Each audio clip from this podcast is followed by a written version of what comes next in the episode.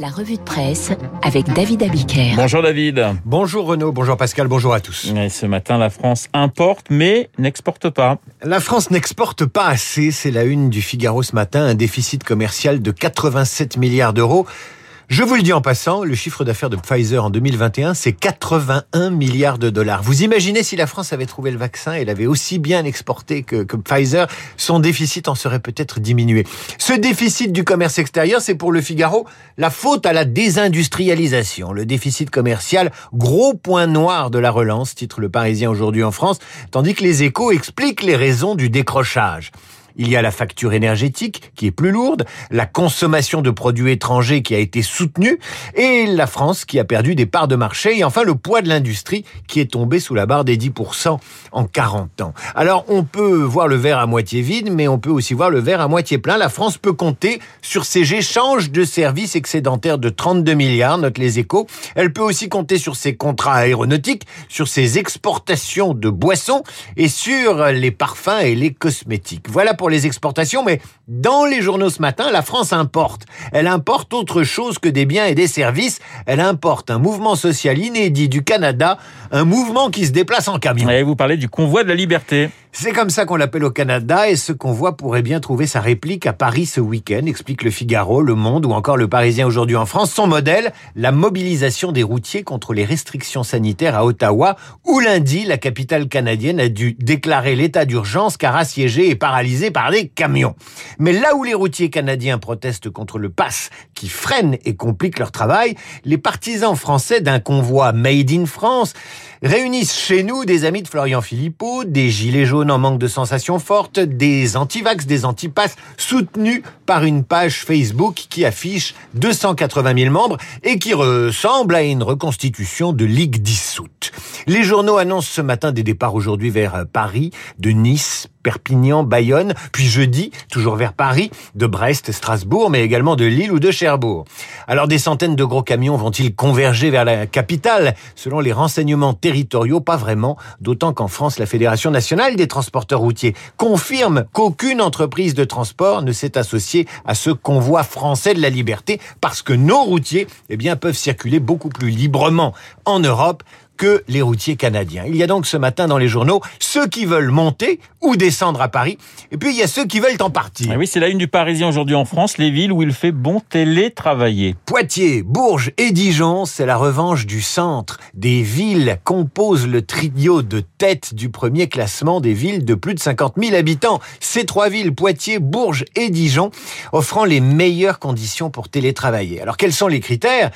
Eh bien, on retrouve la qualité de vie, bien sûr, la nature, les équipements de santé et la fibre pour Internet. Et bien sûr, la proximité avec Paris, autrement dit, la possibilité de s'y rendre facilement, en général en TGV. Le Parisien aujourd'hui en France analyse les causes de cette tendance qui conduit les, Parisiens à quitter la capitale et à analyser aussi le télétravail. Le télétravail qui est la principale cause de départ. Selon l'économiste Gilles Berset, ce télétravail qui pousse certains à changer de vie pourrait aussi être une chance pour la France. S'il montait à 25% des salariés à raison de 2 à 3 jours par semaine, la productivité de l'économie française bondirait de 9%. Le chiffre fait débat et en attendant de savoir si oui ou non le télétravail est bon pour l'économie, des Français, eux, déménagent et mettent le cap sur les villes moyennes, conclut Ève Roger dans son édito. Le monde du travail reste à la une ou comment Macron drague la CFDT. C'est la une de l'opinion ce matin. Emmanuel Macron a récemment reçu Laurent Berger, patron du syndicat, à deux reprises à l'Élysée. C'est un signe, d'après les observateurs avisés des relations entre syndicats et président. La calinothérapie syndicale pourrait annoncer un rapprochement entre un syndicat et un chef d'État qui n'ont pas su travailler ensemble pendant le quinquennat. À lire également dans la rubrique Chasse au gros, ce papier du Parisien aujourd'hui en France qui révèle que le député écolo Mathieu Orphelin exige une enquête pour que soient publiés les noms des parlementaires invités aux chasses de la République au château de Chambord. Vous imaginez? Le Parisien s'appuie sur un courrier envoyé par ce député au déontologue de l'Assemblée nationale. Une invitation aux chasses de la République pourrait constituer un avantage en nature bien supérieur aux 150 euros tolérés par le règlement de l'Assemblée nationale. Stigmatisation politicienne des chasseurs ou transparence, s'interroge le journal. En tout cas, la chasse dérange certains esprits chagrins au même titre que les vieux modèles de comportement masculin. Ah oui, des jeunes hommes qui refusent la masculinité dominatrice. La masculinité dominatrice, c'est le titre étonnant d'une enquête du Monde sur ces jeunes hommes qui explique le journal repensent leur masculinité.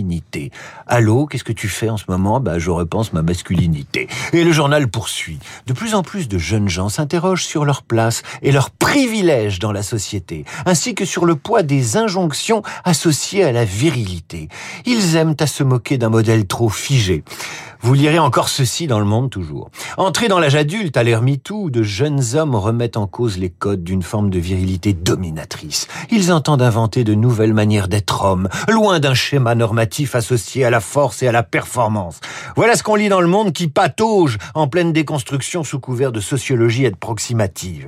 Cette critique systématique du masculin qui serait par essence arrogant et dominateur rappelle ce papier du 24 septembre dernier, toujours dans le monde, dans le monde, sur les femmes restées volontairement célibataires. La déclaration de l'une d'elles avait donné ce titre à l'article. Je ne veux plus passer mon temps à éduquer mes compagnons. Je ne veux plus passer mon temps à éduquer mes compagnons. On ne parlerait pas mieux de son chien. Terminons dans le Figaro ce matin par la tribune signée par 100 professeurs des lycées Louis le Grand et Henri IV inquiets de la mise en place d'une forme de discrimination positive à l'entrée dans leur prestigieux établissement. On lit ceci dans cette tribune. Affirmer que la réforme de l'admission dans ces lycées a pour but de recruter les futurs Camus et Peggy, c'est d'abord laisser penser que les commissions actuelles leur refuseraient cet accès en raison de leur origine sociale. C'est ensuite supposer qu'un algorithme qui uniformise les résultats scolaire permettrait de les repérer mieux qu'un examen attentif des dossiers. La lecture de Camus et Peggy permet d'imaginer aisément ce qu'ils auraient pensé d'un tel raisonnement. Le vieux monde bouge encore et il prend la plume pour le dire. La revue de presse signée David Abiker sur de Radio Classique, 8h38. Dans un instant, nous allons retrouver Pascal Bruckner.